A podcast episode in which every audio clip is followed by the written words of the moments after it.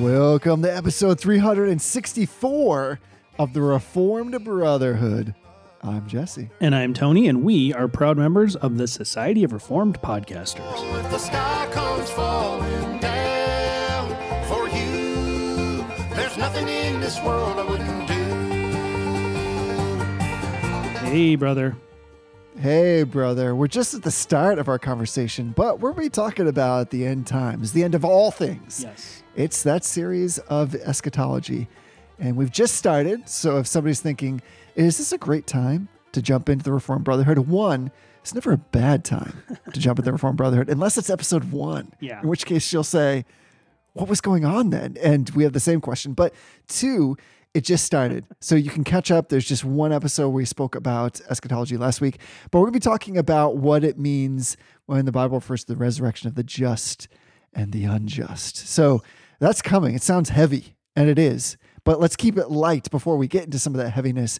Affirming and denying. And I figured let's start with denials this time. So, what are you denying against on this, the 364th episode of the TRB? So, uh, you know, I think uh, we would be remiss not to at least acknowledge the things that are going on in Israel and in uh, Gaza right now. Um, this is October 15th of 2023 that we're recording this, and this is day three or four or five maybe of a pretty uh, sudden and serious uh, war that has just sort of sprung up almost seemingly overnight, actually literally overnight. Uh, so I'm not denying that. Obviously, we're denying that. That's just like a standing denial, like war and murder and and evil. We're just denying that. But there's been a whole host of like articles that have dropped Uh, you know, like on Gospel Coalition and people's personal blogs and all sorts of different stuff about what do Christians, how should Christians think about Israel? What do we need to know about the war? And I came across an article or it was a podcast episode or a clip from a podcast episode or maybe a YouTube episode or all of the above from Wretched Radio, which is uh, hosted by Todd Friel. He calls himself Todd Freakishly Tall Friel. And by and large, he's a he's a MacArthurish, you know, kind of a leaky dispensationalist kind of guy. Um, so we have we would obviously have some disagreements with him, but by and large, he's uh, one of the good guys. Like he he's a sharp thinker. He prioritizes the gospel. Um, I think he gets some things wrong in terms of lordship salvation, but um, we all get th- things wrong. Um, and most people probably don't realize, but like Todd Friel was pretty instrumental in my own journey uh, coming to a more robust Reformed theology. Um, he used to broadcast out of Minneapolis when I was there. He was a local radio host, and so his his show really helped me to see that Christians can think seriously about the faith. That it, doesn't just have to be an emotive, feelings based thing. That there's a, an intellectual, rational component to it too. And so I say this to preface what I'm about to say because I have a, a lot of respect for Todd Friel. All of that said, he posted a clip from Wretched TV, so I think this must have been a YouTube video. And the, the title of the clip on YouTube was What Christians Need to Know About Israel Hamas War. And it's a lot of the normal stuff about prioritizing the gospel, sort of a summary of you know what has happened in in uh, the Middle East, and then he goes into this long discussion about the different views of Israel within the church. And he positions it basically as like, well, there's there's dispensationalists. He doesn't necessarily call it dispensationalists. I mean, he he does, but he doesn't. And there's dispensationalists, and then there's here we go, supersessionists.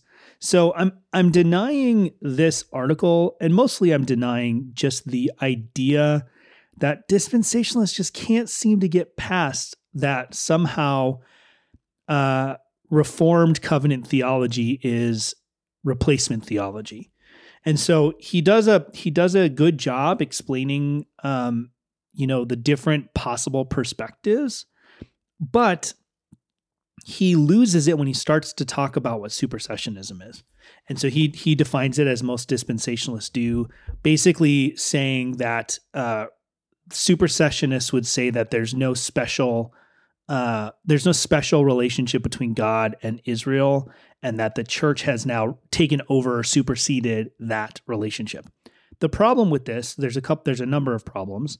The- The problem with this is that that's not at all what Reformed theology believes, right? So, Reformed theology would say that true Israel is synonymous with the church, but not in a way where the church has replaced true Israel, but that the, the church was always true Israel. And true Israel was always the church, that the church started in the Garden of Eden with Adam and Eve, and then it progressed through the rest of the, the history of God's creation and will continue into the end times. So it's not so much that the church has replaced Israel, it's that the church is the ongoing expression of God's people, uh, where once God's people were more or less restricted to a, a subset of a geo-ethnic political kingdom, and now it is a it is a non geo non geo-ethnic political group. We're not we're not a subset of that anymore. We're now a transnational group.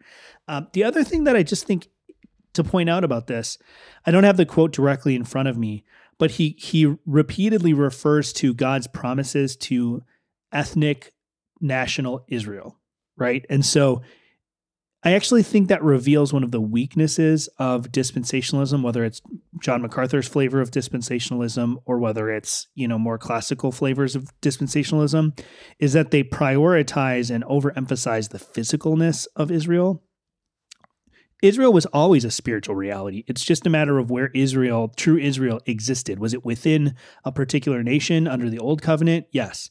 Is it now no longer under a particular nation under the new covenant? Yes. But it was not it's not the case that there was this time period where God's special relationship was tied up in a biological physical lineage. It was always the case and this is what Paul says in Romans. It was always the case that Israel was about those who had circumcised hearts. And so there's a couple articles, there's a podcast called the the um, called the Prodcast, P R O D cast. Um, I'm not a big fan of the podcast in general, but he did an article or a- an episode kind of on this. And he actually goes through some of the evidence that shows that spiritual Israel was always the point. Um, and then Josh Summer over on the Baptist broadcast did an episode that's sort of related to this, but really focusing on how the the temporal kingdoms of Israel, uh, you know, the Israeli people, the modern Israeli people, and the modern Palestinian people, that when we put too much emphasis on that, then we actually are not thinking uh, spiritually. And he, he, it's just a good episode. So go check those out. But I just think I, I get really sick of hearing about how I'm a replacement theologian when that's just not at all, not at all what I believe. So I don't know. This isn't a new denial. It's just sort of a new form of a, of a very old denial and reformed thought, I guess. We've been being called supersessionists and anti Semites and, and all those kinds of things since the very beginning of reformed theology. And it just isn't the case. anytime, especially there's conflict in that part of the world, we're drawn back to try to understand as Christians how we relate to Israel as a nation, what that means. I think here, what we can agree upon, no matter who you are, is that there is a great tragedy of loss of life in this situation that is really of an epic proportion. Yeah. And maybe our first response, while the theology is helpful and it is important for us to sift through, is this idea of trying to understand that all of man is depraved. And here we see it in these really odious colors. Yeah. It really is absolutely awful. And I think more than just saying the kind of quintessential cliche things like, oh, our hearts go out and our prayers are with them, we really ought to have our hearts with all the people who are suffering in this situation. Yeah. And we really ought to be praying that God would reveal himself, provide peace. It is tragic. It is really awful. There are no words really. And so I, I we're not qualified to speak into this. The situation is so complicated and so complex. And really, I, I was speaking with my father this week. We actually uh, prayed over this situation. And all I could say, I just kept thinking as I was reading articles, as I was trying to put myself in the place of this kind of suffering, all I came to was, Lord, have mercy and Lord, come quickly. And that, that's really what we need. We need Jesus. And apart from him, there's no hope for any of us. Yeah. And what we see is this kind of situation play out time and time again. I'm so thankful that the scripture tells us again. People hear, hear me say this all the time. I'll never tire it. People, the, the Bible tells us the truth about reality. The Bible tells us all of what it means to be fallen. Yeah. And we ought not to be surprised by this, but doesn't mean that we ought not to have compassion and empathy, to have our hearts wretched with any kind of suffering, any kind of grotesque violence perpetrated against any kind of group of people for the sake of them just being a certain type of people. Yeah. And so we really ought to come back to the place where we cry out to our Father and say, Lord, would you have mercy on us? And that's what we need. Yeah. Yeah, I, I don't want to add to that. So why don't we move on to your denial? Uh, mine is not necessarily of a dissimilar nature. I think so many of my denials come from a place where I'm denying myself, my own proclivities to kind of move off center.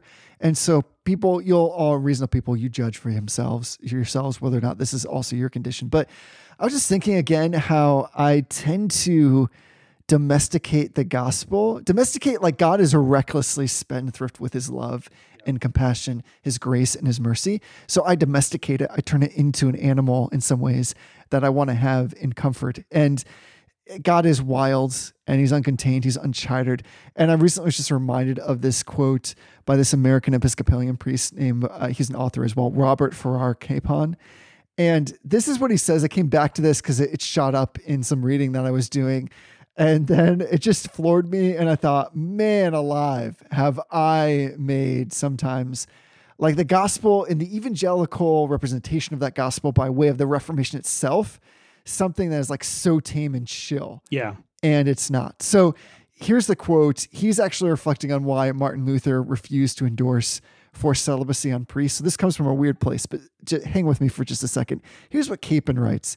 He writes, The Reformation was a time when people went blind, staggering drunk because they had discovered in the dusty basement of late medievalism a whole cellar full of 1500 year old 200 proof grace, a bottle after bottle of pure distillate of scripture that would convince anyone that God saves us single handed, end quote. And I, I think that this the language he uses the the analogical language here is not I don't think it's inflammatory. It might not be inflammatory enough. Like if if Luther read that quote, he'd be like he didn't go far enough. Yeah.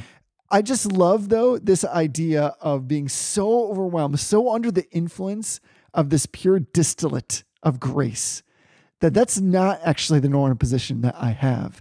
This is the great joy of the Reformation. It came against all this like performing, all this having to somehow do something for God to make yourself righteous or appeasing before Him. And so I'm just denying against that in my own life, at least, I do not live like this quote, like basically puts forward or promulgates. Yeah. And I came across it again and it just floored me as if I read it for the first time. But I love this whole cellar full of 1500 year old, 200 proof grace. What a great way to talk about like the impact that God's grace should have on us. Like you sip of it and it just messes you up. Yeah. And maybe that's the whole point. And I'm not messed up enough. I, I should be recovering more from what it means to have been saved because you are just totally overwhelmed by this pure distillate of scripture, which says God does it all. And that gift is so wild, so recklessly spendthrift, so overwhelming that you just kind of stagger away from it Yeah. And your whole life is just staggering from one thing to the next under the influence being filled by the spirit because that's really what happens when god arrests and saves his people Yeah. Yeah. Yeah. So you ever hear one of those paragraphs? You're like, if I could just write one paragraph like that in my entire life, that that's like one of those paragraphs. And I'm sure there are tons of people that are like, oh, Jesse said God is reckless. We better stop listening to the podcast. There's a place for, um, what am I trying to say? There's a place for exaggerated language to make a point. yeah hyper hyperbolic language yeah hyperbolic language is appropriate. And uh, the beauty of of god i guess is that when we say something true about god we can never be hyperbolic enough right? Because everything that god is he is to the infinite perfection. And i think when we talk about god's love and his grace when we feel like we've got a grip on it, it just absolutely means we don't have a grip on it. Because how could we have a grip on on an infinite, an infinitely perfect, gracious disposition towards sinners who don't deserve it? Like there's no right there's no rationality to that. There's no logic to that. It's not to say that God is illogical or chaotic. It's to say that that doesn't fit any framework that we understand. So I, I think that's great. I think that's a great quote. I'll have to I'll have to uh, think about it a little bit more and and ponder it a little bit more. But it's definitely a good one. yeah it's one of those quotes that draws you in and it draws you in with that hyperbole to try to get a sense for just how grand the thing is that he's talking about And that's what I like about Yeah. it because again, we just tame it too much. We measure it down. We have the, the you know, there's often this quote of like one generation is shocked by something, the next generation takes it for granted. The the further generation, the subsequent one, then eradicates it altogether. It becomes so normative as to mean nothing. Yeah. And sometimes I think that's the place where we find ourselves. Every generation has to come back to the center of really the shocking nature of, you know, it's like Jesus speaking with the woman at the well. If the disciples knew who she was, they would have fallen into the well, which Yeah. is pure shock. Like, this is who God is. He always comes after the sinner. And I do want our listeners to hear me. You'll notice that I always paired this idea of God being reckless with his, as an adjective of recklessly spendthrift. Right. That's how it is. Like the prodigal son, that whole story, that's not good parenting. You're never going to find that in a parenting book. Yeah. Because it's going to be some that idea of like, we need to process the fact that the child disobeyed and really committed treason against the parent, wished they were dead. And here the father just comes running. Yeah. And because we're so used to that story, uh, let me say this because I'm so used to that story, I find it to be like, well, of course, that's what God does. Yeah. I- there, God is not under no compulsion to do this, to behave this kind of way.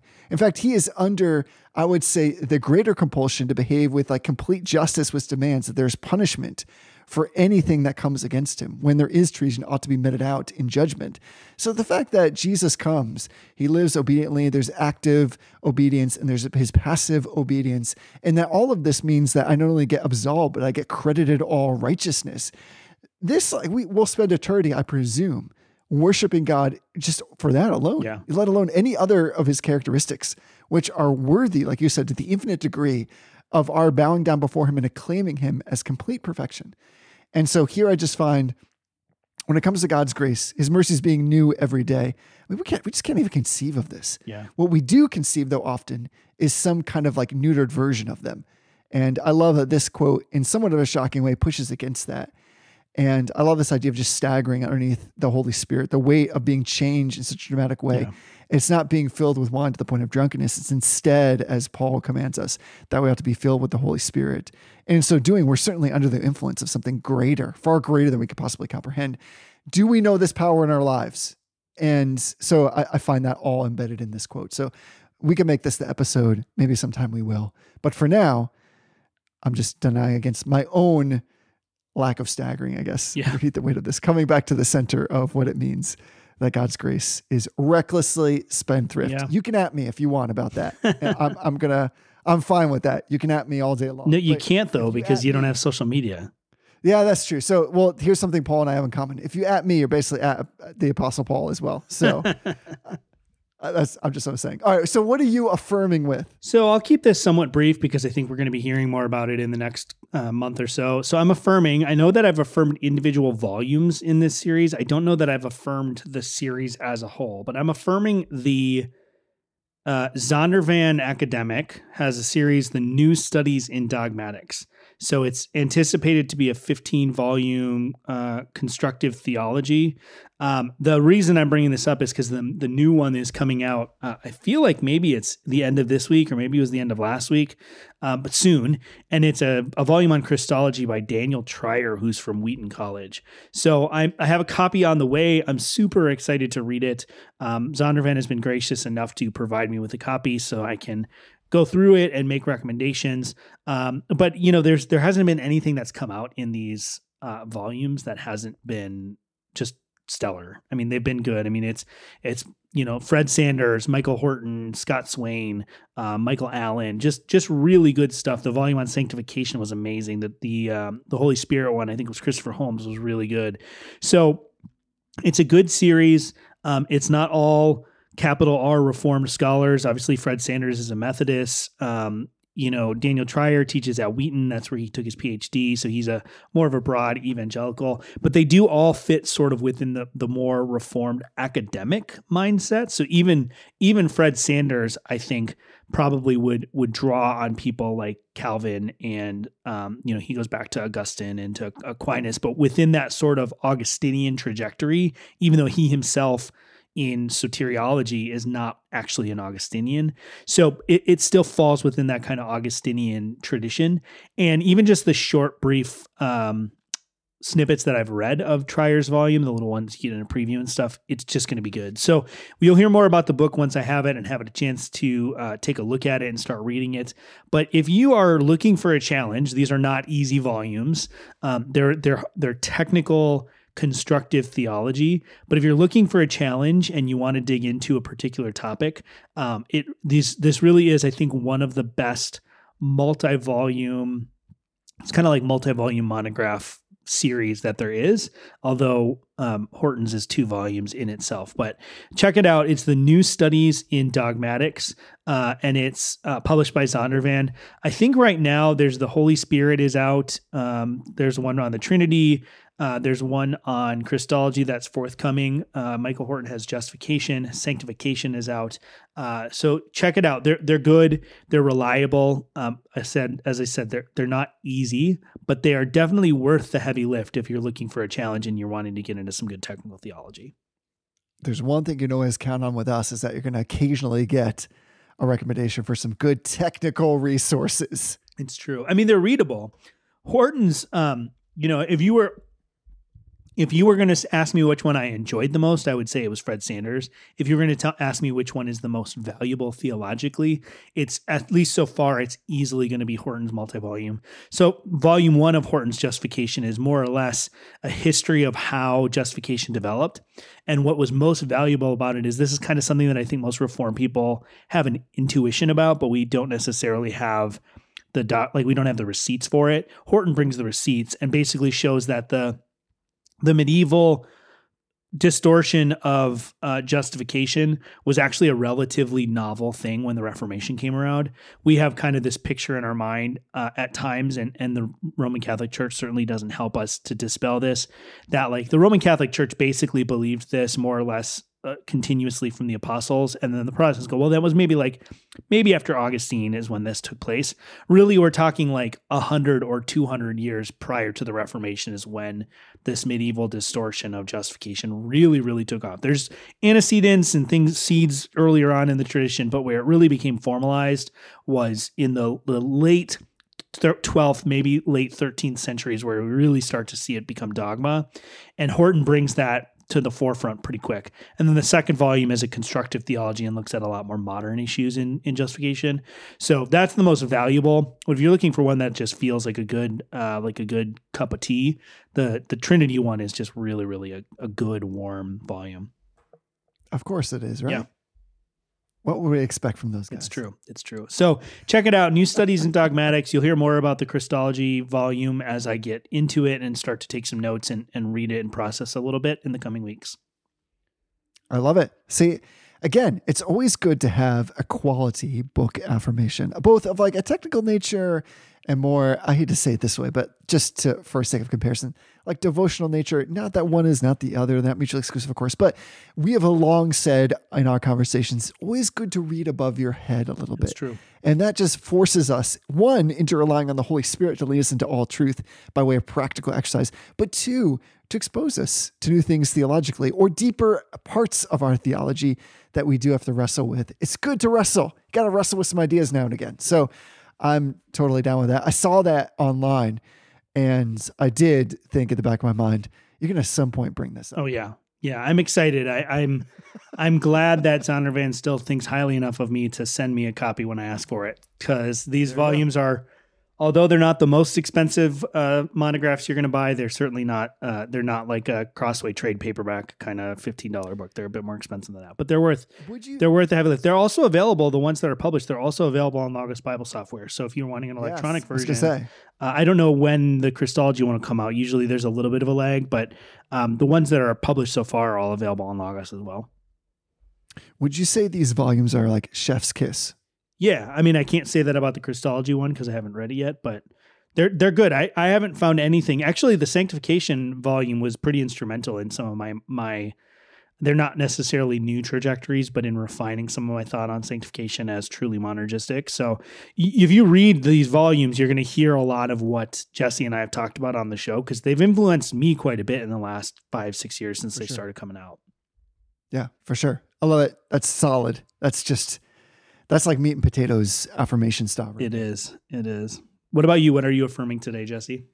you already inadvertently helped me to introduce my information. So this is uh, again not unrelated to yours. The English language, like so many other languages, is so rich, so deep, so lovely, so wonderful. It's an adventure, an expression. And I'm affirming with the fact that uh, every so often, Merriam Webster's, which is a common English dictionary, adds new words. They just added 690 new words. And I'm basically, to start, we're just affirming with you should go out and try to look at what words are being added to dictionaries if you're an English speaker because it's so fun, it's so delightful, it's really lovely, but you'll also get a sense for what's happening in the culture in the zeitgeist by looking at that. Merriam-Webster just added 690 new words just in September alone. You can go. I, I'm encouraging you to go out and search out that article. One of those words is something I just used that you picked up on right away. Chef's kiss. Yes. Just made it in officially into the dictionary. Here's some other ones. I thought it'd be fun. Let me give you some words. Tony, you seem to know what the young people are saying. So let me start with like here's some slang and informal words. Uh, Rizz was added. Do you know what the Rizz is? Oh, I I did. I heard Ben Shapiro talking about it. I don't remember. yes, you you got it. So it's part of slang. It means like romantic appeal or charm. It's sharp for charisma. Oh, right, right, right, right. Yes, I do remember that. So doggo is in. We know what doggo Mm-hmm. That officially made it in. Padawan nice. made it into the Merriam-Webster dictionary. It's just like a young person, especially when regarded as naive or inexperienced. And if you go out, the fun is you can see all of these different like categories in which they've added words. Chef's kiss, as I already mentioned, finally made its way in. I guess finally, I'm not that, like I'm using that, but I feel like more justified in being able to use certain words because they've like officially been added to the dictionary. Nerf is in there. It doesn't mean what you think it does. I'll lead that for you to go and take a look at yourself. Cheffy as an adjective has made it into the Cheffy? Merriam-Webster dictionary. Smashburger, it's all there now. Finally, if you've been thinking about one of my favorite words, though, that I've never heard of before. I'm going to ask you what you think this might mean. It's in sports and exercise, and the word is kayfabe. kayfabe. K A Y F A B E. kayfabe. It's a noun. Any idea? Just guess, because I'm guessing like I would be so surprised if you were like, I use this at work all the time. But it's sports and exercise. K-fabe. Kayfabe. Any idea? Or if you had to guess what that meant. Uh, This is more fun. What's that game where you you get a word from the dictionary and then you like, make up? Yes. I don't know. Maybe Balderdash kayfabe is is a is a synonym for the game Balderdash. I have no idea. I can't even I can't even think of something. Okay, so here's what it is. It's the tacit agreement between professional wrestlers and their fans to pretend that overtly staged wrestling event stories, characters, etc., are genuine. There's a word for that. there is, and it just got added to the Merriam-Webster dictionary. It's called kayfabe. That's. Let's put this somewhat in the what a time to be alive and also somewhat in the what a time to be alive in the negative sense kind of thing. That's sometimes the words that make their way in the dictionary are a little bit depressing. I gotta say. It is. I agree with you. And that's why it's a joy to read these lists because you're to get a sense for like what people obviously are talking about, how they're using these words. One of the alternate definitions actually of this word is it's a tacit agreement to behave as if something is real, sincere, or genuine when it's not. Huh. That's a really great use of this word. Yeah. And uh, the fact that it derives from professional wrestling, I think is great. Like, you know, obviously they're kayfabing all over the place when they're hitting each other with like folding chairs. So to be able to use this, I think actually you and I could find lots of usage for this when we use it as a way of saying that we are agreeing that something is real or sincere when we know it's not. So it's amazing. So go check out Merriam-Webster's list. They're always publishing what they're adding, and it's like a commentary on culture for sure. And there's all kinds of different subgenres of the words. There's all kinds of things in here that are super interesting. Uh, girl boss was added under business. Yeah. That I always like to see what's being added under slang and informal. And I didn't know that. Like, I guess people use doggo a lot. You guys use doggo? we use doggo a lot. Do you really? Okay, so and pupper. it's slang for dog. There's no. Yeah, that's not even slang. It's just a just a mutilation of the word. Comes from a Yeah, meme. it's- though. Yes, yes, yeah. What about like NGL as abbreviation? You know what that is? NGL. I do not know that. Not gonna lie. Oh, it's because I never. Not gonna lie. Yeah, exactly. That this is like you know already. It's like you know cut to the New Testament. Let your SBS, Yeah, let your Nobi know. exactly. So Anyway, so speaking of words and the word, actually, let me insert one quick thing before we get to this. The fact that you all are listening to us talk is in some ways a miracle, both because it happens every week. God is good to us to allow us to have this conversation. And two, because brothers and sisters make sure that all of the costs associated with the podcast, its ability to come into your ears and first into the whatever app you choose, is totally free to you. And so if people are thinking, you know what, I've been blessed by hearing Tony and Jesse talk, not because they're great conversationalists or great orators, but because God is moving in the midst of the things they're talking about, because we're trying to root ourselves in the things of God. Then, if you're thinking, you know, I'd like to support that to make sure that there are no paywalls, there are no weird advertisements, there are no breaks in the conversation, then I would direct you to patreon.com backslash reform brotherhood. Patreon is a site where you can support the things that are of interest and value to you in a very grassroots kind of way. And we have all kinds of brothers and sisters who give small gifts to make sure that all the costs are covered. That's always free. Then again, as you heard me say before, they just tear down the Jericho paywalls and make sure that there's not going to be anything blocked to you. This is all the content, the full content, everything available to you. And I just want to thank Brother Christopher, who joined this week through Patreon to make sure that this continues to be free of charge to everybody. We're so grateful. This takes a burden off of us to make sure that sounds good, the equipment is present and ready, and that when you turn it on in your car or while you're working out or while you're vacuuming, that's going to sound good and that you're going to be able to continue to hear it. So thank you, Brother Christopher. We're thankful for everybody that's part of the Reformed Brotherhood because it is a family, it is a team. We do this all together. So let's then get into the thing that we're all here to do. Let's talk about eschatology. And we're talking about last week, we talked about the intermediate state. I thought that was like a fantastic conversation. Would you say it was like the definitive conversation on the intermediate state? Definitely, definitely was the definitive Okay, great. conversation. No one, no one ever needs to have conversations about the in, in, uh, in I can't even say the word the intermediate state ever again because we we closed the conversation on that. Even though we didn't even finish what we were going to talk about, we still had stuff to talk about. But you don't need to talk about that stuff anymore. Yeah, I'm with you. I mean, we're not necessarily giving you like a cease and desist order. You can have your own conversations. Uh, but obviously, like it's going to be in the realm of what we talked about. So we're moving on in some ways, only because we must move on. Speaking about this idea then of the resurrection of the just and the unjust. And to start, I just want to pull us into the scriptures, which is always the best place to begin, where this reference is made at least explicitly.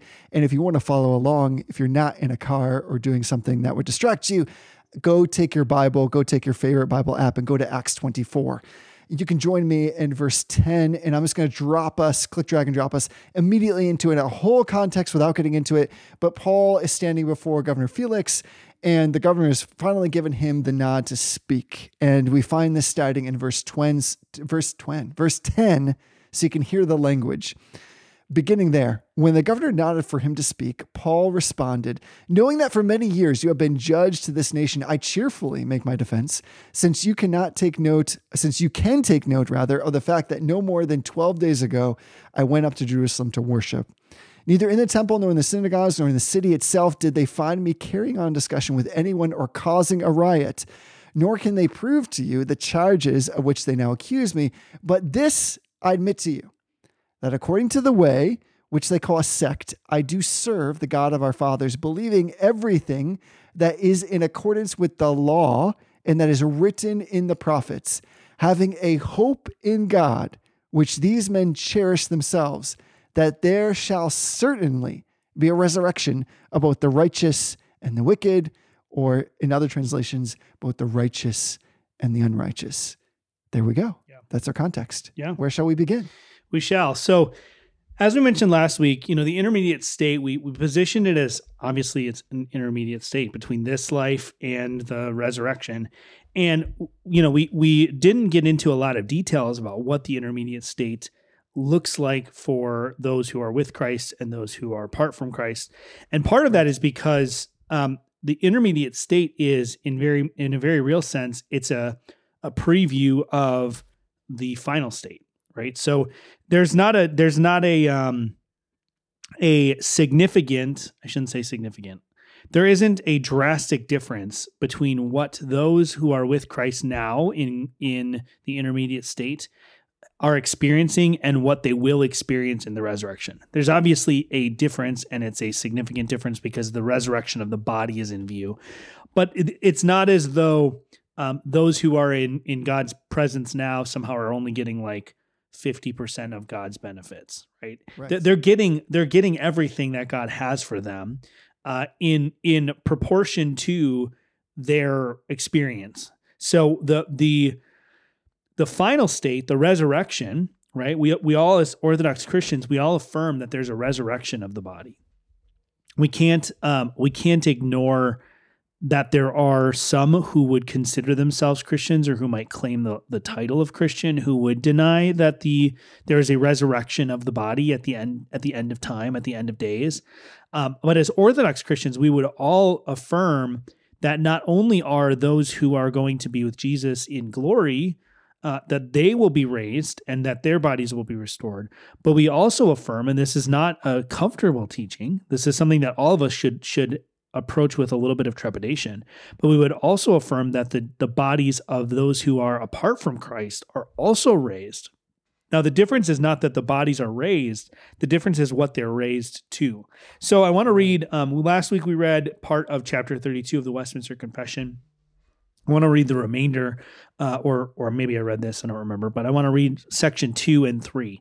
So section two reads, At the last day, such as are found alive shall not die, but be changed, and all the dead shall be raised up with the self same bodies, and none other, although with different qualities, which shall be united again to their soul forever. So just put a pin in that for a second. All all of this is saying is that the people who are still alive, um, which will be an, uh, almost an infinitesimally small percentage of, of people who have ever lived, the, the number of people who are alive when Christ returns, it's not as though they're going to die and then be raised. Now, I actually think it might be appropriate to say they experience something like death when Christ comes back. That's something we could talk about on a different episode. But th- there, there's a changing in their body and a changing in the, the relationship between their bodies and souls that is is similar to what we ex- what we will experience when we die and when we are raised. Um, now, exactly what that looks like, I don't know. But but there's a there's a changing, and that changing probably is not entirely dissimilar to the process of death, but it's not death. That's important. And then it says, "And the dead shall be raised up, all the dead." So we're not talking about just those who are Christians. We're not talking about just those who had faith in Christ during life. We're talking about everybody, all of the people who ever lived.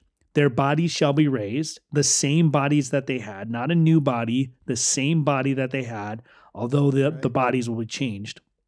And these bodies, whether it's of the just or the unjust, will be united to their souls forever. So this this is the final state, right? This this rallies against or rails against theologies that are overly platonistic and what i mean by that is is this idea that like the final state of man is this disembodied state where we're sitting on clouds playing cloud harps right that's not that's not biblical christianity biblical christianity ends the end story the end of the story is saints in bodies embodied saints worshiping jesus around his throne forever for all time Right.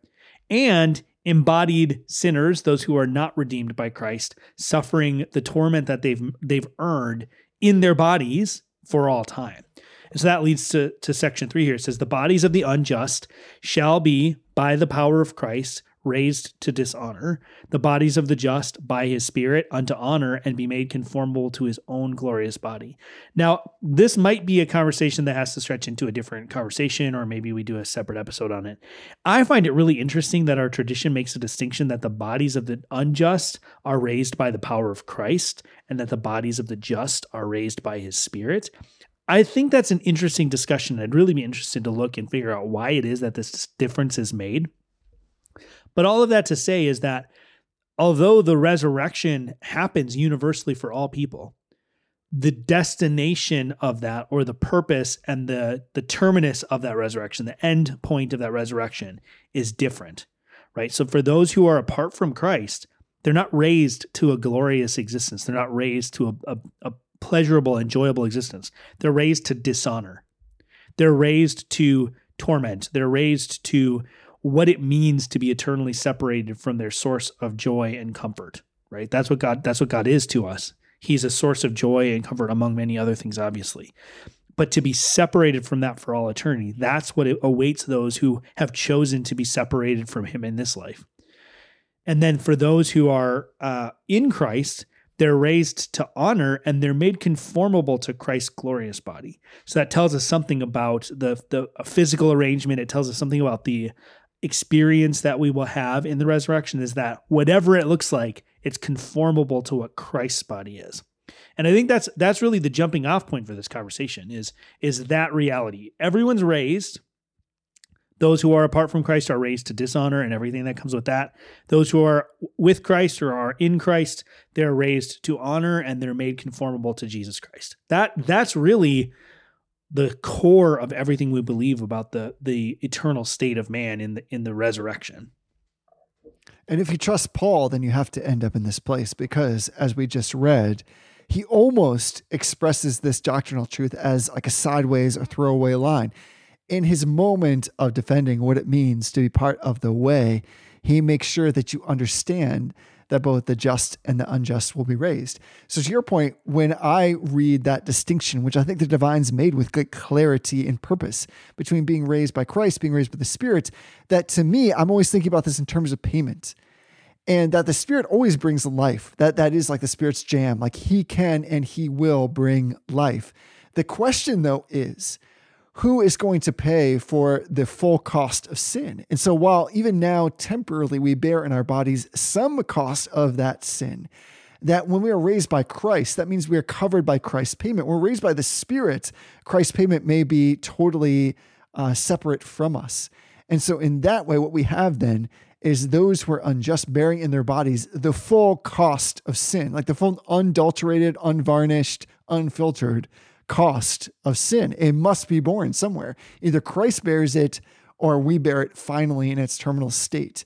And so that separation between understanding how we are raised, so to speak, is to emphasize that distinction in the price that must be paid.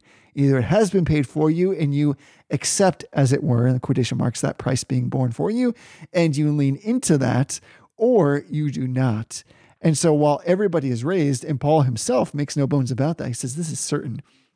He's saying to Felix, listen, if you want to understand something like the quintessential first principle doctrinal beliefs of this thing that everybody calls quote unquote the way, here is one of those things. The resurrection is for real, totally legit, and that all, both the just and the unjust, there's no annihilationism here that even those who would say are outside the family of God will in fact still be raised. There is no subqualification. There's no JV team here. There's no group that gets away, which is kind of saying, well, you're not part of the group, so therefore you are somehow opting out.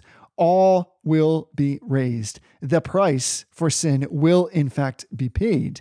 And what we desire greatly is for God to come and rescue us yeah. from that great cost. But for those that have not been rescued from that cost, they will suffer underneath that price for all of eternity in bodily form. They will bear in their resurrected bodies, which in fact they will be resurrected. So I think that you're right. Like there's sometimes this sense of like resurrection is just for the Christians. Like everybody else is just like somehow left out. I, I don't know how that works, but like I've never actually conceived of this idea of like that not all people will be resurrected. There is this really like true sense in which actually sense is not the right word because that somehow implies like it's not the actuality of things. The wicked are going to rise. Right. Like in the very terms and names that that they use when they were in this earth, they'll be raised under those same terms. Yeah. And it, this, the, if it's true of Christians, it will also be true of everyone else. And you don't have to take my word for it. Again, you can just like at the Apostle Paul. Yeah. Like that's that is not. By the way, I don't think that is a dude you want on Twitter. Like he will set you on fire on Twitter. But like this is the bottom line. It's just a stark reality.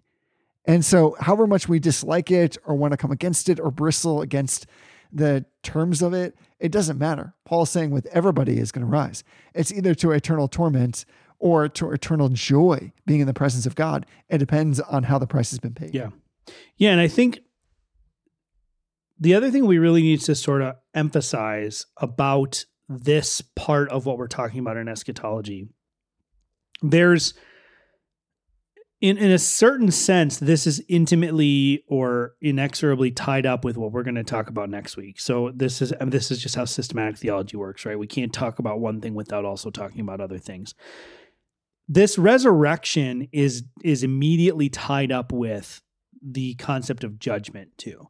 I think sometimes we think of um, we think of judgment in terms of like the last judgment. We think of it as this uh, this event that happens and then it it's over.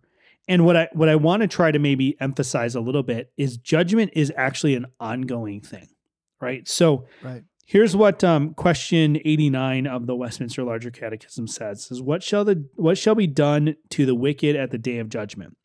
At the day of judgment, the wicked shall be set on Christ's left hand, and upon clear evidence and full conviction of their own consciences, shall uh, consciences, yeah, shall be shall have the fearful but just sentence of condemnation pronounced against them." Ju- just let that sit for a second, right? So the the wicked are raised those who are apart from Christ will be raised to new life, but it's not a life of pleasure. It's not a life of joy. It's not a life of restoration. Their their consciences are not going to reject this prop, preposition, right? Th- This is one of those things that I think sometimes in our zeal to try to, um, I don't know, to try to justify God, we sort of like um, we act as though part of why pun- eternal punishment is eternal is because there's this ongoing sin of rebellion against God. Now there's a there's obviously a certain sense in which that's true because the person who is apart from Christ uh, cannot but sin, right? There's there's an ongoing sin in first and foremost in rejecting Christ. That's that's the chief sin of all unbelievers. But secondarily, there's the sin just of the fact that they can't do anything that's not curved in on themselves. But that's not the same as saying that those people will eternally reject the truth that their condemnation is just. In in in many ways, I think that almost makes the punishment worse, right? If if you're you're serving time for a crime and you not only are serving time for that for that crime, you're being punished for something you actually did. When you acknowledge that, that in a certain sense, I feel like that makes it worse. It doesn't make you feel like, oh yeah, I can bear this punishment more because I know I deserve it. And and what's going on in the resurrection of the unjust is they're being presented with the evidence that they that they deserve the condemnation that's coming to them. And you know, I guess in a certain way, like they're going to plead guilty. That's that's the craziest thing. They're going to acknowledge this is part of what I think part of what I think Paul, who's quoting a passage in Isaiah, is saying when he says that every knee shall bow at the name of Jesus Christ. Yeah, right. That's not just a that's not just a submissive worshiping Jesus bow. That's how we usually understand it.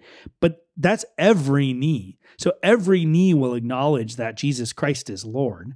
Some to the glory uh, of their salvation, right? That's not what Paul is saying. Paul says to the glory of God the Father, but some of them it's it's an acknowledgement of Jesus Christ to their unto their salvation. For others, it's acknowledgement of Jesus Christ unto their own judgment. But in, in both cases, it's an acknowledgement of who Christ is and what the rightful punishment is. So these these people who are being raised to uh, to eternal punishment, to a dishonor, they're not going into this at this point. Obviously, up until this point, they've been in full rebellion. They're not going into this punishment feeling as though it's unjust, feeling as though they don't deserve it. And, and that's that to me is kind of a crazy thought because I've I've always been maybe maybe this is just my own individual background, but I've always had the understanding and been taught that the the the people who are in hell now and the people who will be in hell after the resurrection, that they're never going to accept that they've earned what they're getting. And in reality, mm-hmm. that's not what the Bible teaches. The Bible teaches Exactly. that that that once Christ makes known to them that their condemnation is just, they accept that. And that's a that's a really really scary thought to me because I think we let sometimes we let um we let unbelievers off a little bit easy. We almost excuse their unbelief. And and it's interesting. I, I hadn't thought to bring this passage up that you quoted, but Paul is pointing out that the unjust will be raised and, and that that Right. will be a raise a resurrection unto punishment. He's doing that as part of his eva- evangelistic message. Exa- exactly. And that that is something that I think is probably missing in most of our message. We we go into evangelism and it's like, well, you know, you're going to suffer and, and we don't want that. And Jesus wants to save you. And wouldn't it just be better and easier if you just accepted Christ? When in reality, what the law teaches us and what the gospel is trying to save us from is the fact that no matter how hard we try to suppress the truth in unrighteousness now, we're going to stop suppressing it even if it's still in unrighteousness in the in the last day. And we need to be able to account for that. We need to be able to understand that or our evangelism is going to fall a little bit flat, I think. Yeah, this is for sure like another example of how God's justice is not soft in any way. It comes with the full magnitude that is appropriate given the kind of wickedness that must be basically judged. Yeah. And so the body of the ungodly must, at the last, arise out of the grave because that body and that soul, while they lived in the world, were co partners in lust and wickedness. It must be so because God is meting out a full judgment. Again, it's, it's not soft in any way. So I'm I'm totally with you because what I found remarkable is that Paul just comes in hot saying this. Yeah. He's not trying to like use these scare tactics as if like we really ought to accept Jesus because this is the way it's going to go for you and it's going to be pretty awful. But is this not what we'd expect of a loving, kind, and judicial God? That it wouldn't just be about spirit, though we are spirit, but also about the body because we are also body. Yeah. And that he is going to reunite these things for about those who love him and for those who don't. And those who don't will bear the full punishment, the full price in their bodies and their spirits for their cosmic treason. There's just no way around it. So when I think about Christ on the cross and him drinking to the dregs this full cup of wrath, it would take all of eternity for me to drink that cup. Yeah. Christ does it on the cross in a remarkable period of time because he is the Son of God, fully, full stop. He does that for his children on behalf of his children to redeem them, to justify them, and then sanctify them. And for those that deny him, the opposite then must be true that it will take all of eternity to bear underneath that punishment. So it's it's not just like, of course, like in our world, like you're serving time and somehow if you do good enough, you'll get it's exactly as you said. When Paul writes to the Philippians that, listen, every knee will bow and every tongue confess on earth and under the earth that Jesus Christ is Lord to the glory of God the Father, it impounded in that is not just a confession of like, all right, yeah, you're in charge. I see that now. It's that everything that God said about who we are apart from Him is absolutely true. And it's that person saying, not just like, I give up or uncle, you're right. It's saying, you are right, God. And because you are right, I deserve wrath. Yeah. That is like a terrifying conception. However, that is what the Bible gives to us. That it's not, there, there is no subjectivism, in other words, when we stand before God. It's not going to be like, well, my opinion is this. We'll agree to disagree. Fine. I'll accept you as Lord. Yeah. To say that you are Lord is to say that you are right. Yeah. And so, because of that, I deserve wrath. That is absolutely terrifying. Yeah.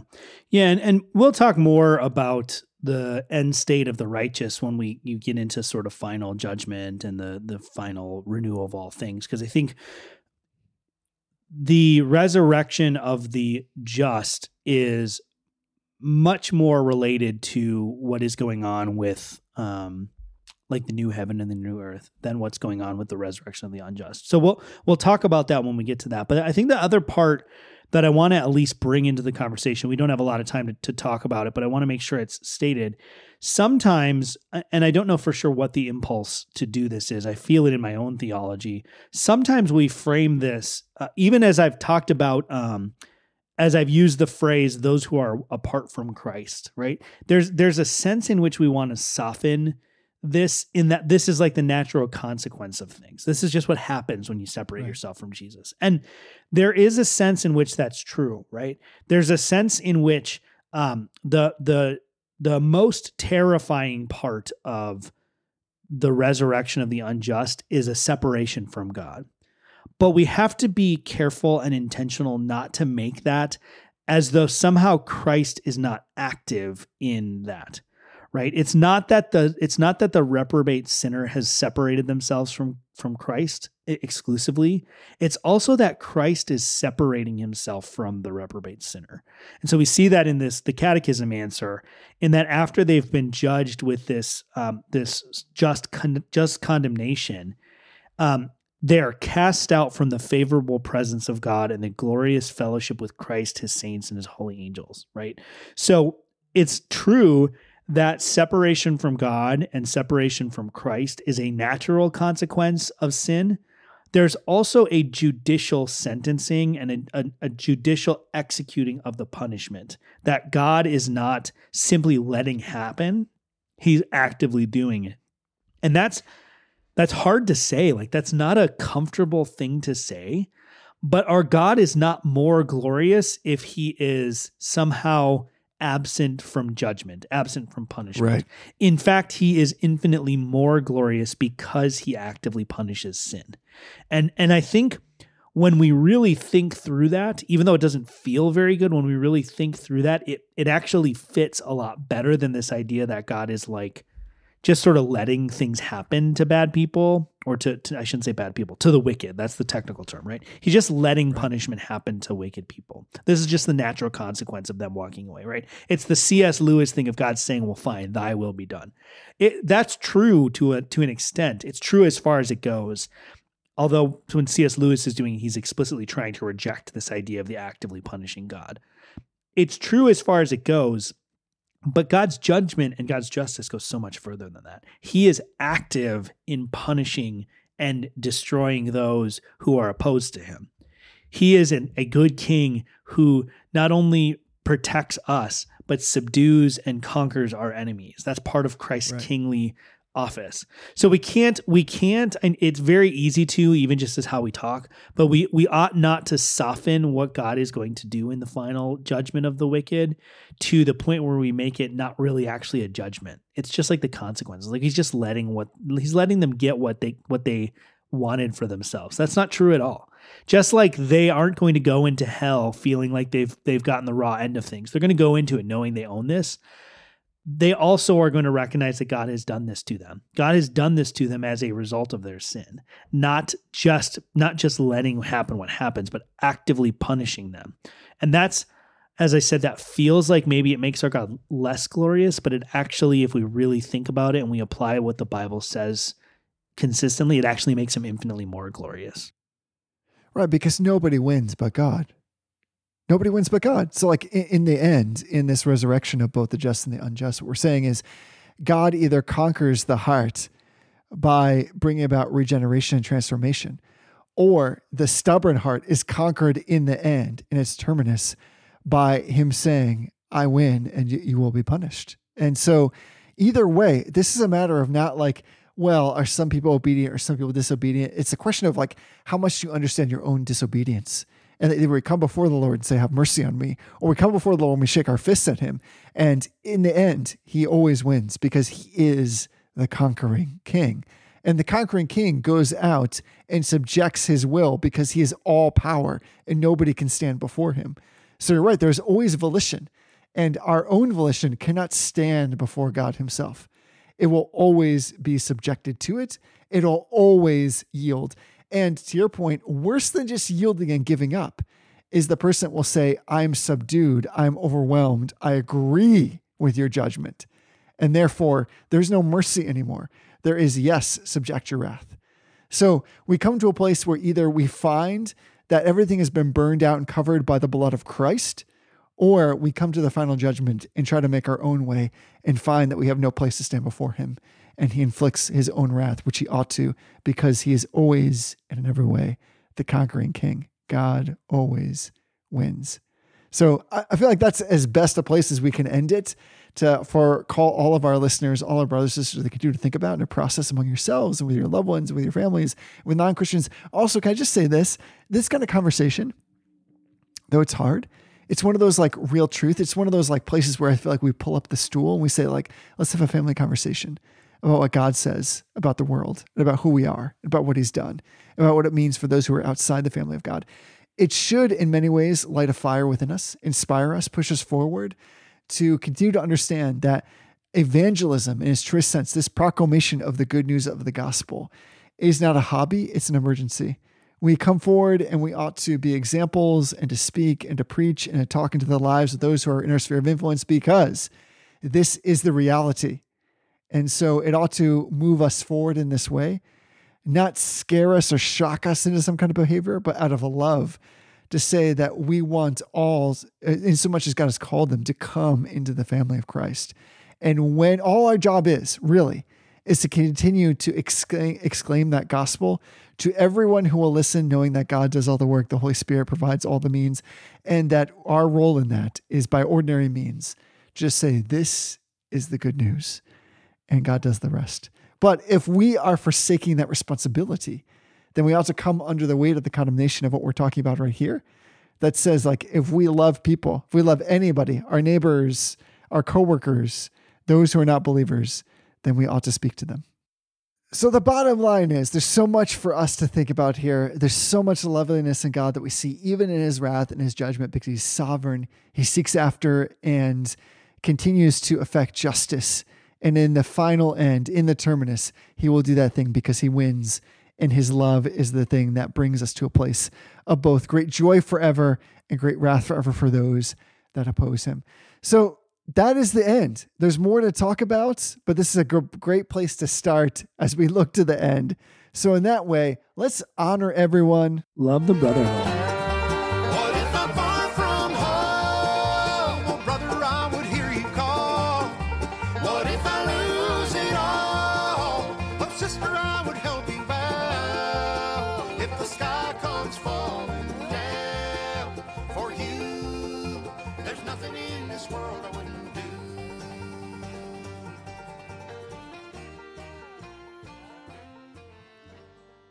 I see that Tony has left the meeting.